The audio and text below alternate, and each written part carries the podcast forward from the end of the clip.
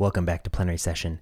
Today's podcast features two videos that I've put together into a single episode. The beginning is about the study Smart Start. It is an uncontrolled study from the MD Anderson Group. The second part is about Thanksgiving and the different rituals the experts in COVID 19 policy are following based on a stat article. I think you're going to like both parts of this, but only you will be the judge. If you like this podcast on iTunes, then leave a review. Not just the stars. Write something down. Put your thoughts down and leave a review. And if you like this on any other platform, leave a review there. I will be in person in ASH. If you want to talk to me, email plenarysessionpodcast at gmail.com. I will be around. I will be covering all the things. If you want to suggest articles, send them there. Until next time.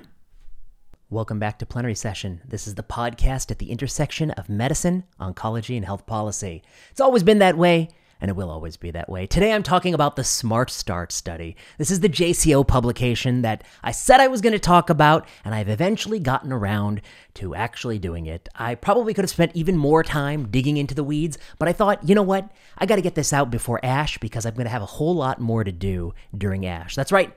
I'll be there in person. And that's right, I'll be covering every single one of the plenary sessions and every late breaking abstract that catches my fancy. Anyone making claims about practice changing trials is going to have to face plenary session scrutiny. And if you are out there listening to the podcast and you have a suggestion for what I should cover, go ahead and email us at plenarysessionpodcast at gmail.com.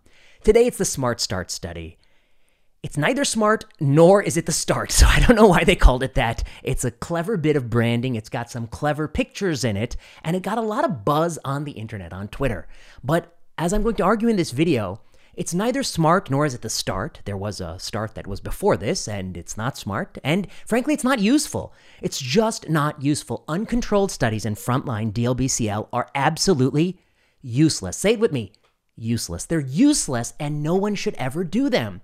Once you establish a few things, which we'll talk about, you need to randomize. Randomize, randomize. I'm going to go through the history of lymphoma and explain why that is the case. Lymphoma, more than anything else, for other things, to some degree, yes, but lymphoma particularly, you cannot take a benchmark CR rate, a benchmark response rate, and do anything with it. So we're going to walk you through that. So let's take a look at this paper.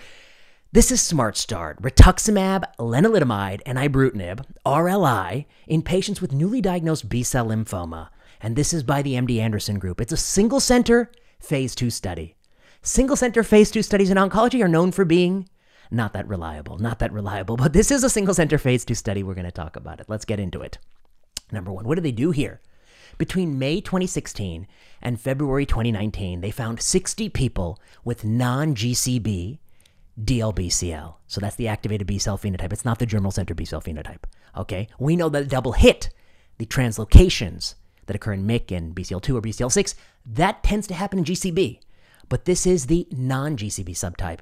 Maybe as a bit of background, I'll just tell you a little bit about GCB, non GCB. Hadn't planned on this, but of course, you may all remember the seminal paper. I believe it was Nature 99 2000 by Ash Alizadeh, last author, Lou Staudt. Came out of the New England Journal, came out of, uh, of the NCI, Nature. And basically, it used uh, hierarchical Bayesian clustering to create these different subtypes of DLBCL. We've tried many other things to sort of tease out DLBCL. There's the high expression BCL2 and MYC, there is the double hit where it actually has a translocation of those oncogenes. And a lot of this stuff just, you know, is kind of prognostic, but hasn't really been clinically useful ever. We don't really have robust randomized evidence that we ought to treat any of these categories differently than the others. The strongest case you could make is you ought to treat MYC rearrangement a little bit differently, but that's only because CHOP has bad outcomes. You don't technically have randomized evidence that doing something differently is actually better for MYC. But for double expressor, even the prognostic studies are awash for ABC, GCB phenotypes. No one has ever proven in the frontline setting, certainly, that by doing anything differently, you'll achieve any better outcome versus just treating it all the same. And I think most practicing clinicians, we don't even always think about the subtype. We don't think about Hans classification, nor do we think about gene expression profiling. We don't need to think about it. We know that the right answer is R-CHOP. You know, we know that that's the right answer, and we can talk a little bit more about polatuzumab in another video. I think I've already covered it on this channel but we know the right answer. You don't need to know subtypes most of the time. These authors are focusing on the non GCB DLBCL. They have some pathophysiologic rationale for why that's the case. It's actually a little bit weaker than they think. They probably would have been better off focusing on both groups, but that's what they did. Frontline, RLI, you get that a couple cycles, and then you get the standard of care plus RLI. Here's basically what they're doing in their schema they're giving you Rituxan, ibrutinib, lenalidomide. They are giving you ibrutinib at the 560 milligram dose initially. They lowered that to 420 in the RCHOP arm based on preliminary results uh, coming from a randomized control trial Janssen was running with RCHOP. Uh, lenalidomide given at 21 milligrams, and uh, it initially was only allowed EPOCH as the backbone because that was where the phase one data was done.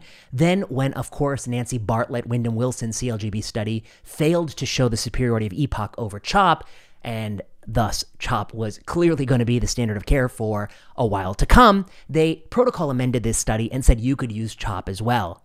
Now, they had a phase one that showed RLI was safe to give with EPOCH by phase one standards. They don't have such an phase one for CHOP, but they write in their protocol that they assume it's all going to be hunky dory because CHOP is not as bad as EPOCH. That's what they write. And they don't technically have any data that you could give RLA by itself in a phase one, but that's okay because, of course, they're just omitting the backbone. I think that's fine. But substituting CHOP for EPOCH, I mean, they're just playing a little bit fast and loose with the transitive property. But this is roughly the schema, okay? And this is this is what they set out to do in the frontline DLBCL. Why are they getting these doses? Where are they getting these doses? They're getting these doses from this study. This is the multi-center phase 1b dose escalation study of ibrutinib and lenalidomide combined with dose-adjusted EPOCH-R in patients with relapsed refractory DLBCL. They had to have at least one prior line of treatment.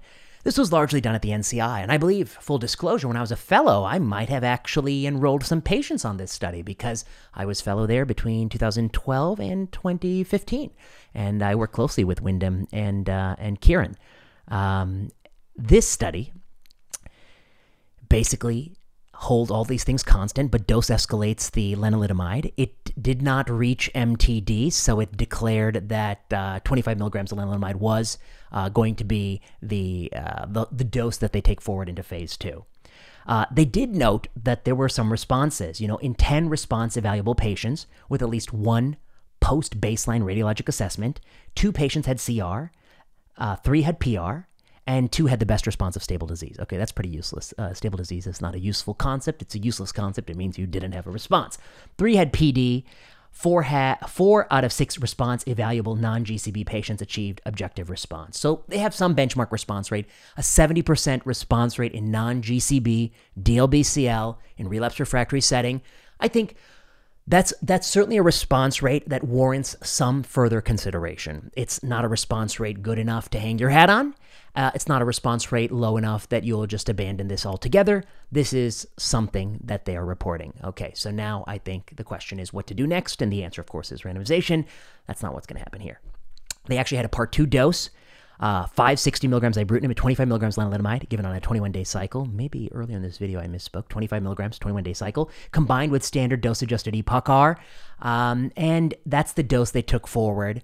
And later, not that much later uh, in time, but much later in terms of publication, they're pretty slow to publish this paper, actually. I wonder what's going on at the NCI. You, you don't want to write it up faster. They eventually published, uh, but these results were well known for a long time, that the objective response rate was 88% when you moved at the at the at the phase two dose, and 90% in ABC DLBCL, 88% in non-GCB. So already you got in the relapse refractory setting. It's well known.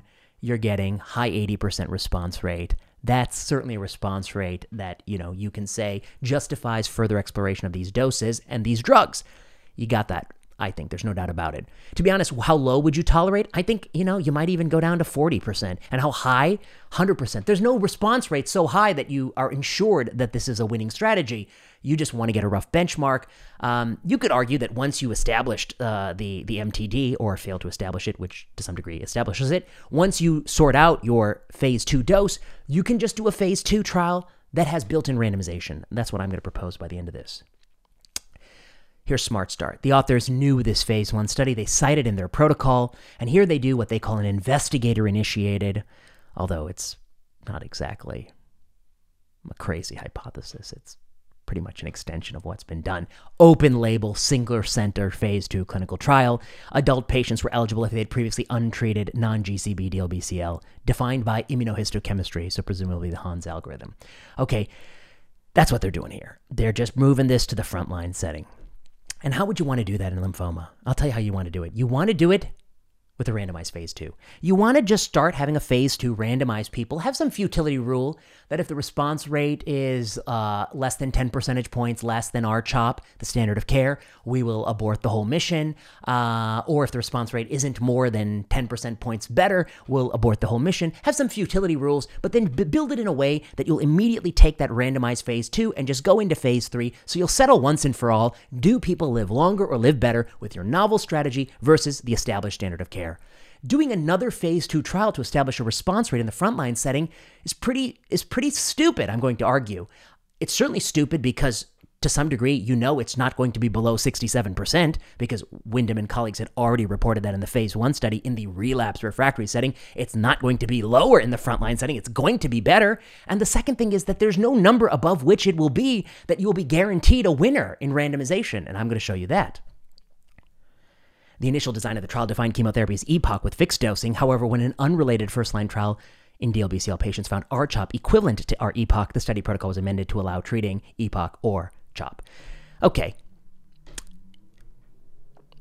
The truth is, you all got a little bit ahead of yourselves with the EPOCH bandwagon and trying to wed things to EPOCH when EPOCH is arguably no better than R-CHOP. It failed to demonstrate superiority. That study actually doesn't show equivalence. I think these authors mistakenly think it shows the equivalence of EPOCH and R-CHOP, and other people mistakenly think that if you have a failed superiority study, you don't magically have equivalence if the curves are overlapping. Equivalence studies are a subset of non inferiority studies where the margin or delta is very, very tight. And you prove that your novel regimen, which in this case is more cumbersome and toxic, has a survival that's no worse than some pre specified survival. That wasn't the case with the CLGB study. So you cannot say it's equivalent. You can just say it failed to demonstrate superiority. And since it's more toxic and more cumbersome, only an idiot would keep giving EPOCH. That's what I think. I mean, I think that's the right answer. You fail to demonstrate superiority. You're not automatically equivalent. Equivalence isn't just something you get to say when you have failed.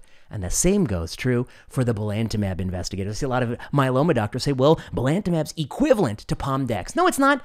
Belantamab failed to show superiority over a antiquated and arguably unethical control arm of Pomdex, showing that belantamab is a gross, gross failure and it shouldn't probably come to the market. It certainly causes visual damage, but it can't even beat Pomdex. That's pretty bad, even in people who've already had IMiDs. Back to this paper. The primary endpoint was to estimate overall response rate at the end of cycle two of RLI and complete response at the end of all therapy. Okay, Sure, but that's not really useful or interesting because no matter what those numbers are, I have no idea if I should do this over the established standard of care R-CHOP. I'll have no idea. Even if you have a magic 100% response rate after two cycles, I'll have no idea what to do because there is no response rate that guarantees that you're going to be better in a phase 3 study. And here are the results. This is the one thing I'll give him credit for a nice figure. And a nice figure leads to a lot of nice tweets, but it doesn't lead to good science. That's the problem that they face. And here's what they show the blue is, of course, CR, the dark red is PR. Um, and what you see is as you go from two uh, to two plus chemotherapy to end of therapy, you know, you're deepening the response. And that's the CR and PR after two of RLI. And, you know, that's the response deepening. I don't know. I'm glad it's not zero, but I certainly didn't expect that. If Wyndham is getting a 67% re- response rate in relapse refractory DLBCL, I'm pretty sure they'd at least get a 70% response rate. They write that their futility rule was less than 70%. I'm pretty confident they were never going to hit that futility rule, and I think they know it and I know it that the futility rule itself is futile because it's obviously too permissive. It just allows them to conduct their study open ended, uh, which they did. 60 people participated in this this fool's errand, and, and we'll show and I'll, and I'll talk to you more about why. Here's the PFS and OS 91%, 96%. Is that good? Is that bad? Is that good? Is that bad? Well, how many of these people had advanced stage disease and how many had early stage disease? We'll get to that. Probably about a third had early stage disease. Is this what you would expect from people who the doctor was so comfortable with the tempo of their lymphoma that the doctor felt comfortable enrolling them on this study, where they may have even had to get some temporizing steroids and we had to wait to start to enroll them on this study. Those are different than the average lymphoma patient in whom you don't want to wait and you have to pull the trigger right away. Those people are getting shunted away from this study. So, what would be the survival in the counterfactual world where these people just got R-CHOP? And the answer is without randomization, you don't know the answer. You can't compare it to other studies. And so this is actually totally useless. I don't know if it's good or bad or whatever because I have nothing to compare it to. And these people are fundamentally non comparable with the average person who walks in your clinic. They're, of course, at the MD Anderson, known for their unusual single center results over the years. I mean, we got to admit, they got some pretty high numbers that don't always replicate. And these people have gone through the selection filter of all the things it takes to enroll in this study. I have no idea what to do with these percentages. Certainly, I'm not celebrating because maybe I'd get better with RCHOP. So, why is this the bad choice? This is why you have to know history. As George Santayana said, he who forgets history is condemned to repeat it. And this is the history Back in the days, back in the 1980s and early 1990s, a group of people assembled at the National Cancer Institute that has many luminaries. You got Rick Fisher, who later went on to be the CEO of Fox Chase. You got Dan Longo, who is currently the deputy editor of the New England Journal of Medicine HemOnc division. And you'll know that well because he likes to write a lot of editorials. He likes to say those editorials is a great career opportunity for a young whippersnapper named Dan Longo. So he likes to write the editorials. You got Vince DeVita, Vince DeVita, who ran the National Cancer Institute. You got Susan Hubbard. You got Tom Miller. You got Bob Young. These are luminaries. These are the who's who of this of this period of, of oncology. These are the noted figures. And they conducted an uncontrolled single center and later even a multi center study of ProMACE-CytaBOM in non Hodgkin's lymphoma, which is roughly mostly DLBCL. And they wanted to improve upon the standard of care at that time, which was an old fashioned combination chemotherapy regimen called CHOP. And what they write in their manuscript was with a median follow up of five years, the complete response rate was 89% for ProMACE-CytaBOM. That's amazing. A plateau in the survival curve was seen at 69% for ProMACE-CytaBOM. And the prior plateau in the survival curve for CHOP was a measly 50%. We got 20 percentage points on it. We are improving it. Only a fool, an antiquated Luddite would be using CHOP. These authors would have you believe. And just two years later in the New England Journal of Medicine, Rick Fisher led the cooperative group study that examined the same question CHOP versus three intensive chemotherapy regimens for advanced non Hodgkin's lymphoma. They all looked better in uncontrolled phase two comparisons. Now they're doing a randomized study. And here you go. This is it. No greater example of people eating their eating their hat just a few years later than this study. 225 people chop. You've got two other regimens and ProMACE-CytaBOM all in the mix. This is randomized, well done. They all have equivalent bulky disease LDH. What about ABC and GCB subtype? We didn't look for that back then. It was prior to the Lou Staudt paper, but because it's a large randomized study, I know for sure there are equal amounts of ABC in all those arms. I know for sure there are roughly equal amounts of GCB in all those arms. Or actually, let me put it another way. I know for sure that on that on balance, all of these arms will have equal outcome distributions. There may be some minor deviations in any one of these variables, but with very large randomization, those deviations tend to be very, very slight. And I know for sure, on average, they roughly have comparable distributions of outcomes among GCB and ABC subtypes in that study. So here are the results of the seminal Fisher et al. New England Journal study. Bam! Absolutely no difference. Absolutely no difference in time to treatment failure. That's an that's an old man's PFS. Absolutely no difference in TTF. That's the first figure on the upper left. Absolutely no difference in overall survival. Absolutely no difference. All of these fancy new drugs with better CR rates and uncontrolled single center studies failed to improve upon CHOP. And here I've superimposed where the line ought to be. If ProMACE-CytaBOM performed just as well with curative plateau in the phase 3 study as in the phase 2, you would see this curative fraction. You don't see that. You see equal outcomes. The equal outcomes actually better than historical CHOP, and it's actually worse than the uncontrolled phase 2. And they all meet in the middle. And what does this study do? This study validates and sanctions another two decades of CHOP. And actually, to this day, you can argue, forget about POLA.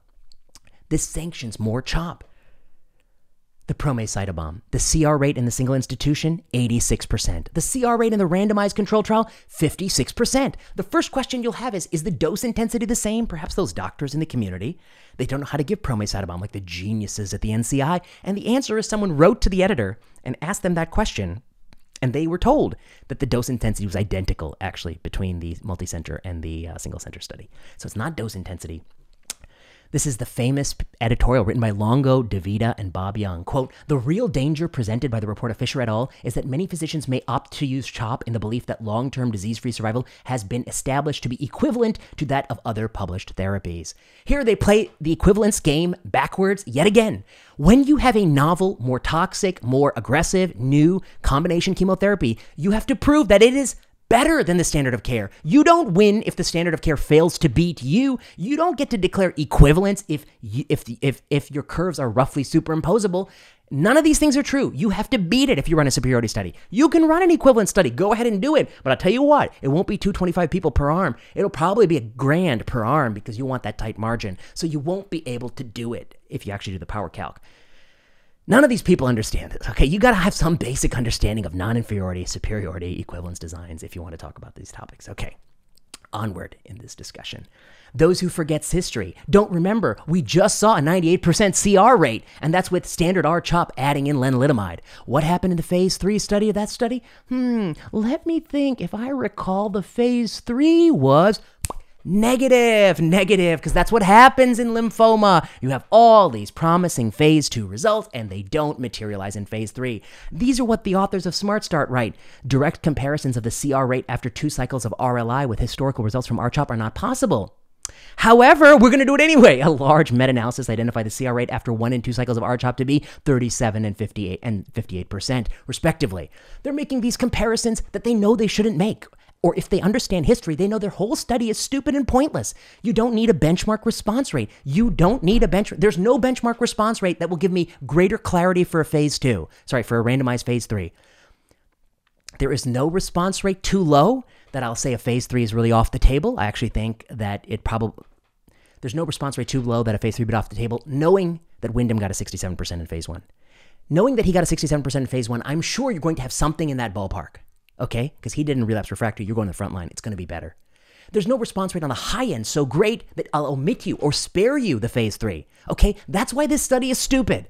They cannot get a number low enough that will abort mission, and they cannot get a number high enough that we don't need the phase three. Either way, we need the phase three. You don't put somebody in a stress test, cardiac stress test, if you're gonna cath them anyway. Okay? Nothing you'll get on stress test will reassure you enough that they don't need a cath, and nothing you get on a stress test will be so bad that you that you that you will just conclude that no, actually, that, that analogy doesn't hold there because they'll need the cath anyway. Either way, they'll need the cath. Either way, they'll need the phase three. Okay, that's a better way to articulate it. It's the same principle. Don't order a test if you'll do the same thing regardless of the test. Here, the test is a study, it's the phase two study. A little more history would give these authors some humility. And that history is this that historically we have had rend we have had phase two studies and phase three studies of the exact same drugs in the exact same disease, in the exact same line, in the exact same setting. And Eric X. Chen and colleagues from Princess Margaret put these together a few years ago. And here they plot something very interesting. What is the response rate in the randomized phase 3 study? That's the y axis. What's the response rate in the phase 2 study? And if phase 2 study response rates accurately captured phase 3 study response rates, these dots would be scattered around the line. But what you see is that the bulk of the dots, 80 plus percent, are below the line, that there is a bias, that a phase 2 study exaggerates the response rate. Here I've plotted where ProMade would be. It didn't meet their inclusion criteria, but here I plot where it would be.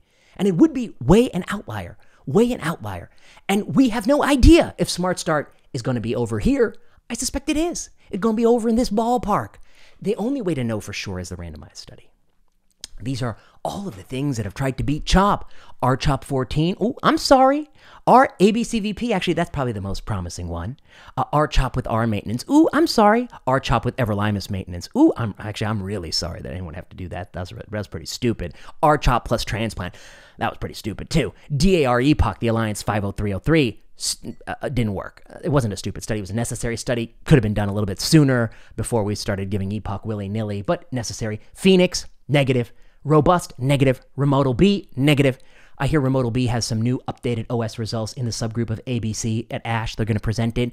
For me, it smells like p hacking salami slicing. You're going to have to look for interaction coefficients. You're going to have to look for replication study. Do not let these authors change standard of care without robust statistical proof that bortezomib, the addition to R-CHOP in activated B cell phenotype, actually improves outcomes. It is a toxic drug. It has real neuropathy. You must prove it, not just play sleight of hand with statistical artifact.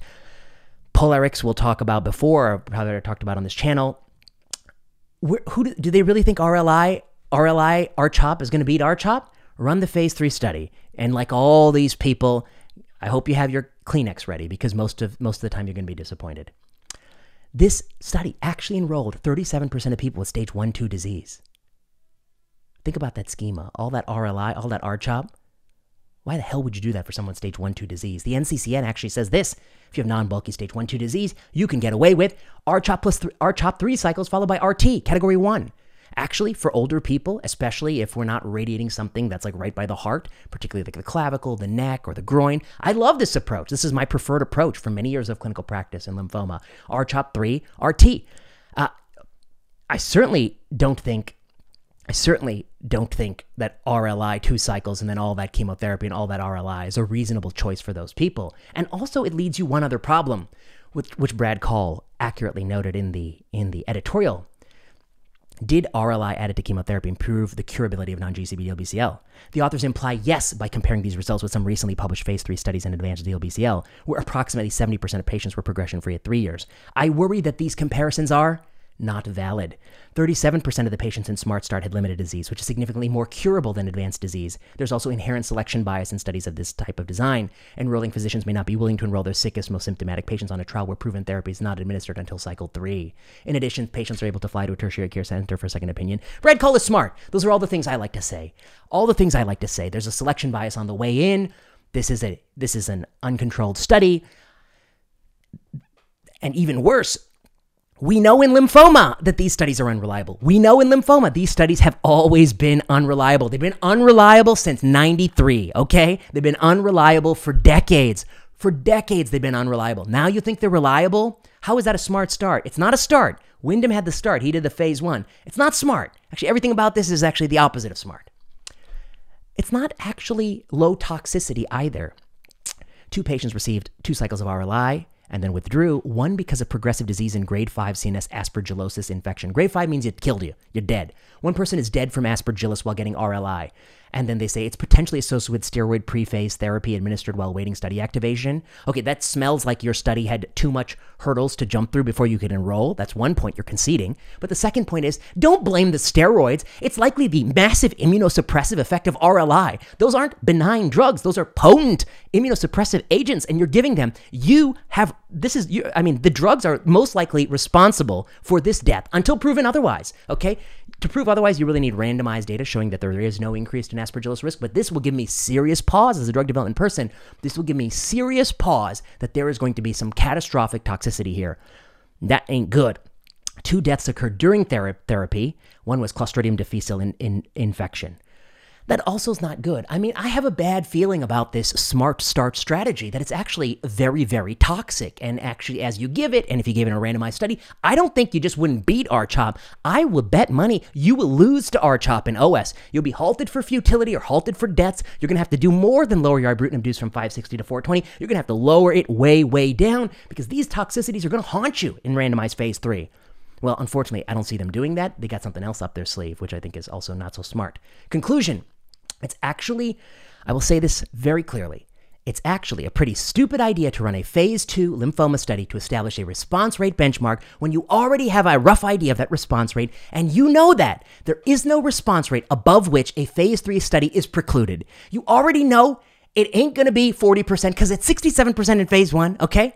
And you already know that even 100% won't preclude a phase three. You know you need the phase three either way, so it's actually pretty stupid to run this study at all. You'd be better off doing a randomized phase two with expansion to phase three naturally if it looks good. That's the best use of patient resources. You're squandering patients for a very nice figure and a JCO publication, but you are not using your noggin. You don't know the history of lymphoma. Brad Kahl is right. The paper is wrong. These paper results else. They, you can't draw any conclusions. And that's what makes it so galling when I see the PI of this study tweet this. Big news our Smart, trial, Smart Start trial Big news our Smart Start trial is now online in ASCO JCO. The first trial to show targeted therapy alone and with chemo can have excellent outcomes in patients with newly diagnosed DLBCL, a new precedent established.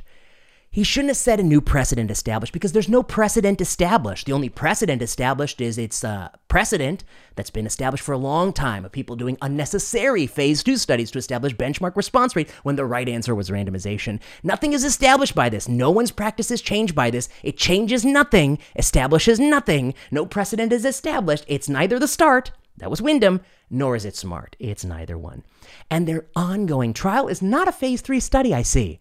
They actually say their ongoing trial is something called Smart Stop Study, where you stop and start in a smart way. But what's not smart about it is it doesn't appear to have large randomization. It's another phase two study. Look, what's the takeaway here? It's easy to try to make a career writing useless phase two studies, and you can have some high profile publications, as is evident in this case, but you're not actually helping people and you're not actually displaying an understanding of the history of lymphoma. You need a randomized study here if you want to make any claims about RLI. I'm going to go ahead and bet that it's not going to be successful. In fact, I'm going to bet it's going to be worse because your drugs are too toxic to move up front altogether like that. You're not running a randomized study. You're running a phase two study with all this selection bias on entry, including early stage disease, which, by the way, why are you doing that? That was, I don't understand that at all. I hope those two people who are dead didn't have early stage disease because that to me would be really make me sick to my stomach. It makes me sick to my stomach that they might have died as a result of treatment, but it would make me really sick to my stomach knowing that they could have had tremendous outcomes with R-CHOP 3 and then radiotherapy, which is what my practice has always been. I wouldn't feel comfortable enrolling such a person in this study with limited stage disease. You're running this study for a benchmark response rate. I can't do anything with that response rate, okay? It's useless to me. The folks back in 19 Diggity had an 89% CR rate from ProMACE-CytaBOM. It meant nothing. What response rate do you think you have before we're going to say you're a winner? There's no precedent being changed here. In fact, it's it's really you're making the same mistake we've been making for 40 years in lymphoma. Uncontrolled phase 2, career advancement, not doing the right phase 3 study. It's actually a disappointment. It's not the start. The phase 1 study was the start, and it's not smart because uncontrolled phase 2 studies are not smart in lymphoma particularly. So, those are my thoughts. Smart Start. This is what you actually need to know about it. I'm coming to ASH. I'll be there in person. I'm covering everything. And unlike other media, and I include those rag publications, which, by the way, we have an abstract out. Mani Mohyeddin and I had a phone call about a year and a half ago.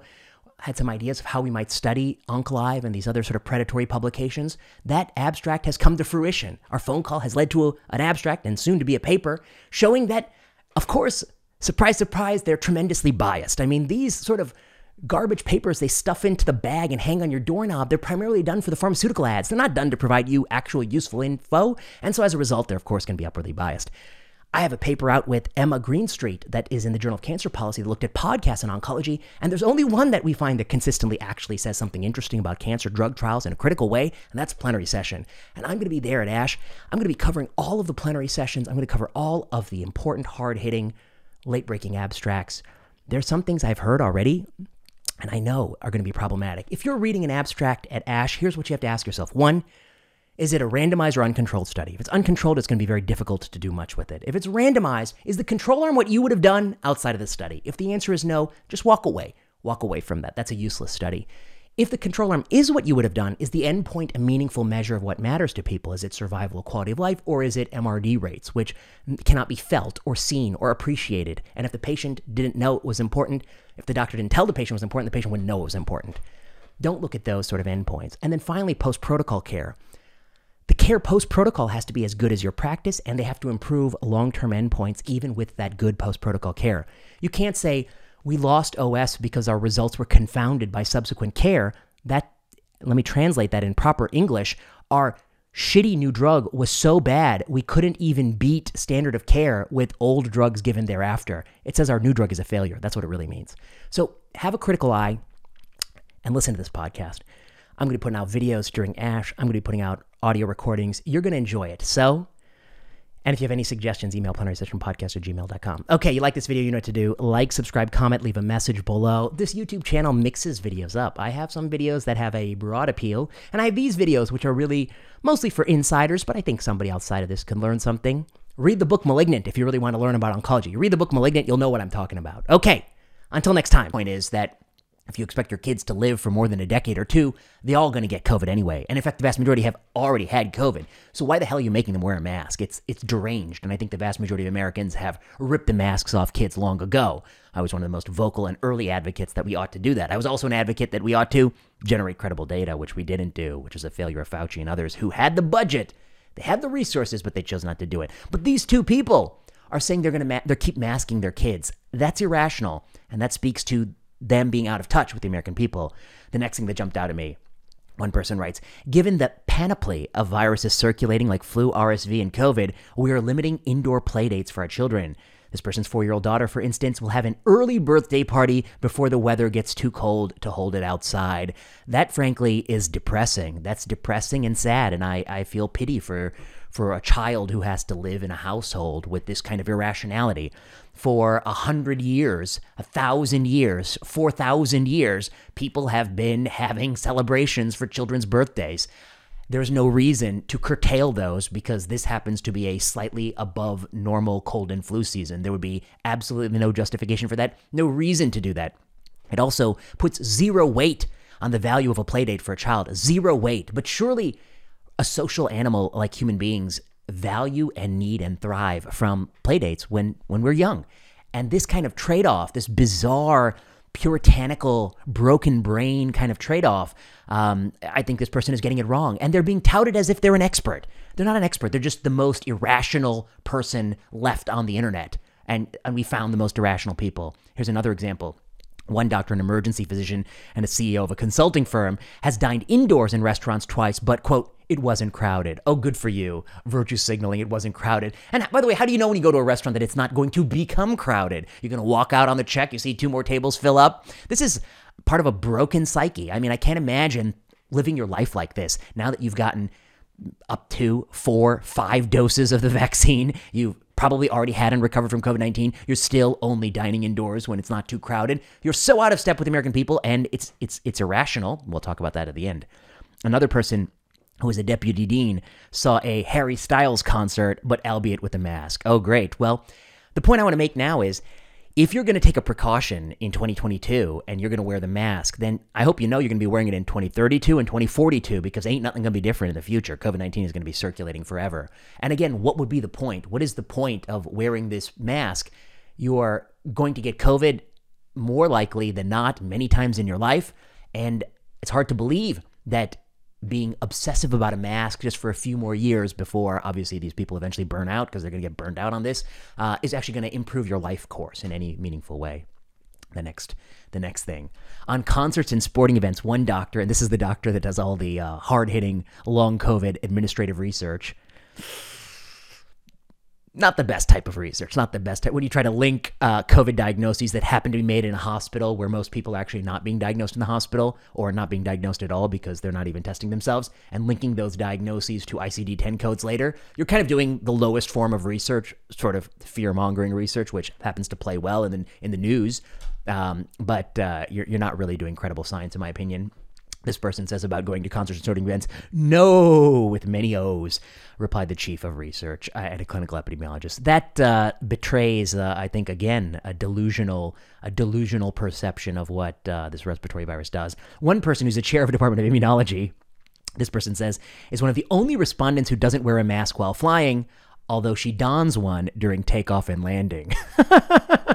what is wrong with you? During takeoff and landing, you think, "Oh, that's going to keep COVID at bay." You know what I like to do? I like to I like to say a prayer to Lord Boeing. I like to I like to pour some of my drink on this floor just to just to have good omens. You know, this is no different than superstition. This is really reducing science to superstitious beliefs.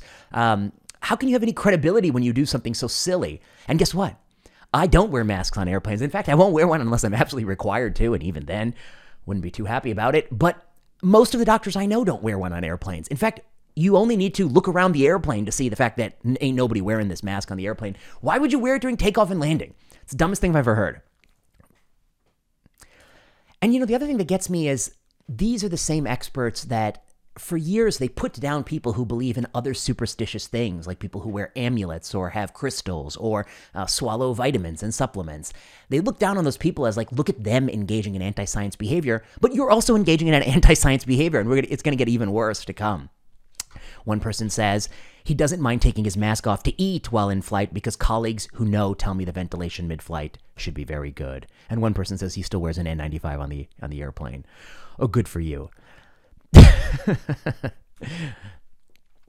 for a few, the rule isn't set in concrete. Quote, I sometimes pop into the store to pick up a few things without a mask, but I wear a mask if I'm expecting it to be busy or if I'll be there a while, said an epidemiologist. This is deranged. You're just going to get COVID anyway. You, you, you're, you're, and then you're going to blame it on the fact that I must have gotten it at that time I didn't wear the mask, but that's just a story you're telling yourself. You have no credible data. And also, what, again, what is the purpose? There are just three buckets of things we can do for COVID 19. There are things that we can do, like slaughtering a goat, that don't do anything at all, like wearing the mask at takeoff or landing, or, you know, wearing it when the store is crowded, but not when it's busy. You know, that's like slaughtering a goat, taping up the playgrounds. They have just no credible data. They're not even plausible. Only an idiot would do it. We have things that might actually delay the time until you get the virus, like sealing yourself in your home and wearing an N95 tight fitting at all times you venture out that might actually delay the time to get the virus. Um, but that's only useful insofar as you do category three, which is risk reduction when you were to meet the virus, losing weight, optimizing medical problems, getting vaccinated if you have not already had the virus. Those are things that will lower the risk of bad outcomes, particularly in 2021 with older strains. And those are the things that it's okay to delay getting exposed to the virus until you optimize that bucket. But once you've optimized that bucket two years later, there is no point in delaying anymore. You just need to get on with life. You need to find the pattern you're going to live with for the rest of your life. And that's why these people are deranged. They just can't think that through. Of the 10 people who haven't had a bivalent booster, nine plan to get one before. One doctor, a professor of immunology and microbiology, or what I, what I like to call a professor of pipetting, this person plans to wait a little longer since I'm only 4.5 months out from my previous booster. Um, and this person also reports that they had had COVID 19. Now, there's no credible evidence that the bivalent booster actually benefits anyone in terms of hard outcomes just yet. MMWR published a, a, terrible, confounded report on vaccine effectiveness against any symptomatic disease that doesn't tell you about severe disease. And certainly there's no credible evidence that somebody who's had and recovered from COVID 19 will benefit from a bivalent booster. And delaying some arbitrary amount because your pipette work tells you that that's optimal, but still wanting to get it anyway, that's not exactly thoughtful science. In fact, the fact that all of these people are jumping on the bivalent booster based on mouse data when that same data had Phil Phil Krause and sorry had Marian Gruber and Phil Krause still been at FDA, not met EUA authority, just means that they're just slaves to whatever the FDA says. I mean, these are the same people that had there been different people at the FDA who made a different call and didn't authorize the, the bivalent, they would say, well, of course I won't get it. It's not been FDA approved. Now, merely because it's FDA approved, they say it's good, but that means they can't use their own brain. They're not capable of processing evidence. These are not people who are actually skilled or talented or have any aptitude in thinking about medical evidence, because I would say the medical evidence is very, very weak. And in fact, it's overwhelmingly likely to be the case that young people and or people who've had the virus will not have a further reduction in severe disease or hospitalization if one were to run a credible study without confounding. Oh, this is good. Dr. So and so, director of ID at some hospital, avoids shaking hands whenever possible. That's great because, you know, I just don't want to know you. And this other associate professor of viral ecology and evolution carries a device that measures carbon dioxide levels, as does another professor who has set his cell phone to beep when the CO2 levels rise above a set point, and then he puts a mask on. I mean, again, this is this is the jade egg. This is the amulet. This is prayer. This is you know something superstitious you're doing. You you've you've just weaponized a mechanistic understanding. CO2 high must be bad. If I wear mask, then mask good must help me. It's just a very crude mechanistic model of how the world works. You have no empirical data that if you actually randomize 10,000 people to your stupid cell phone app or not, what would happen to those people? I, will tell you what will happen. There'll be no difference in COVID 19 outcomes over the next 30 days. If you, uh, ra- if you randomize 20,000 people, first you had a, a run in period, so you made them all do it. And then you only kept the people who were compliant, who actually could, you know, actually did what they were told. I suspect you'd be left with 100 people, and you randomize them to continue or discontinue, I think you'll also have no benefit. So it's not even for, it's not even going to be biased by adherence. It's just a stupid thing to do because you're just going to get this hypercontagious virus during the moments when that stupid monitor is not beeping because the sensor is cloud is covered up or because CO2 is not a perfect surrogate for being able to get the virus, et cetera, et cetera. So this is just a stupid thing to do.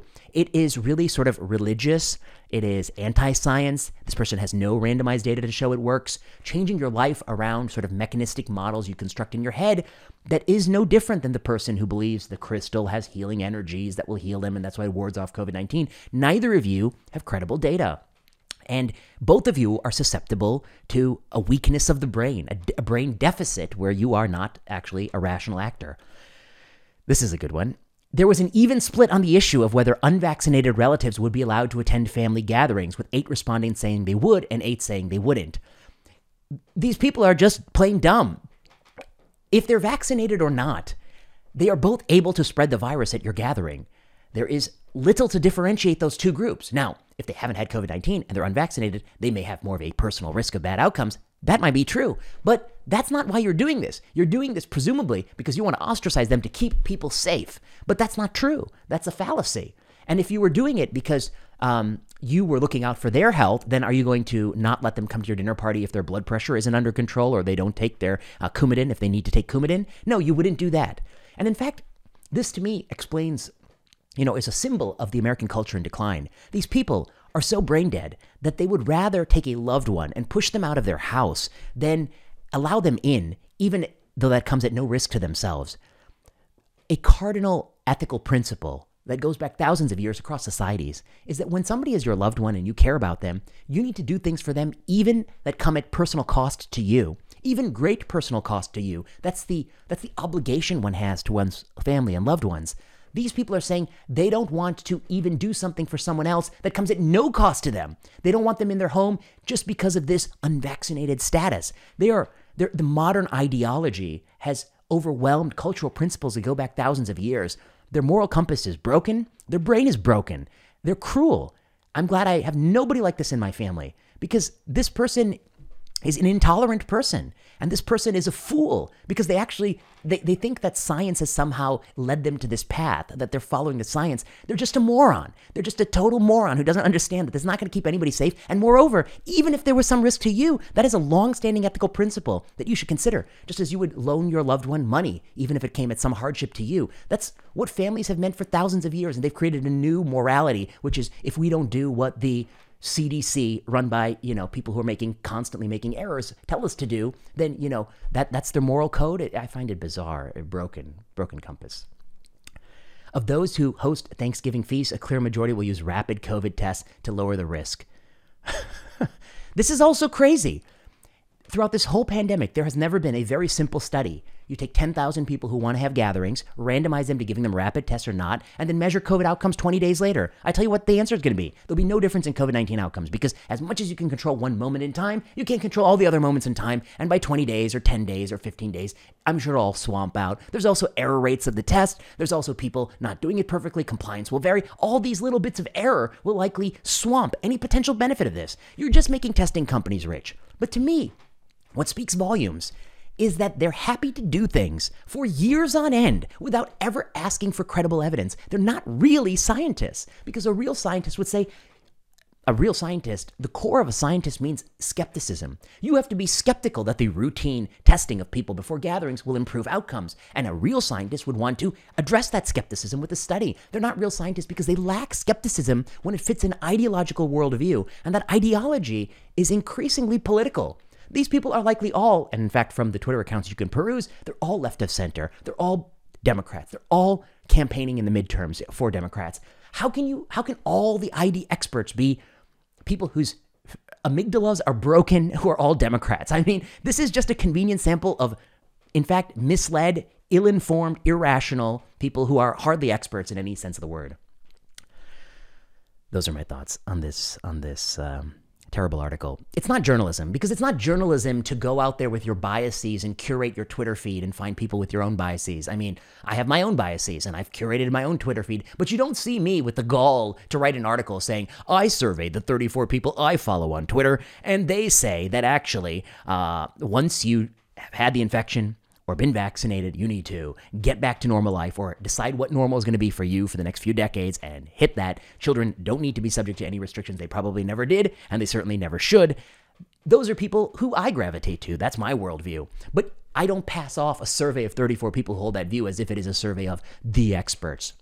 The truth is, these are the experts the media gravitates to because the media likes crazy COVID fear. These are people who can work from home, type on their laptop. They don't have to actually go out into the world. They're happy to live their cloistered lives, and now they're happy to find like minded lunatics who have these deranged views that don't fit with any doctor I know. Hundreds of doctors. I got more emails when I wrote my article in Vinay Prasad's Observations and Thoughts about this than than anything. Nobody nobody's doing anything like that. You go to any conference, they're having drinks and parties. I mean, the world is back to normal, uh, except on the, the on Twitter. But thankfully, that part of Twitter is moving to Mastodon and uh, on Stat. And so, this Thanksgiving, I'm very grateful not to hold any of these deranged and unhelpful views, never to have held these deranged and unhelpful views. I'm grateful to know the difference between a bioplausible app that vibrates when your CO2 goes up and actual evidence that responding to such an app is a good thing. And I'm grateful that there ain't nobody that I know who would hold any of these crazy, crazy ideas. All right, that's what you get on this channel. Happy Thanksgiving. Like, subscribe, comment, leave a message below. Until next time.